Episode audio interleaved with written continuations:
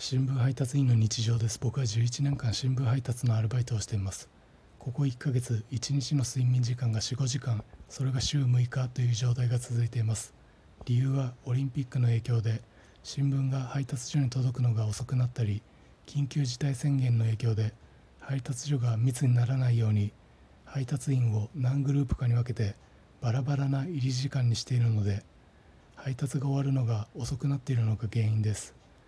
配達員の方たちも疲れ切っていて今空気を吸って地平道を吐くという呼吸法になっています。分かりやすく例えるとグランドラインから逃げ帰ったクリーク海賊団みたいな状態です。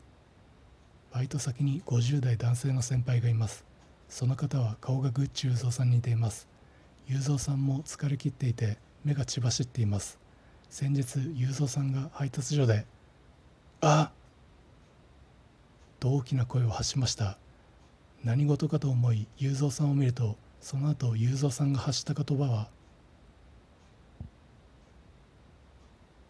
明日休みだ。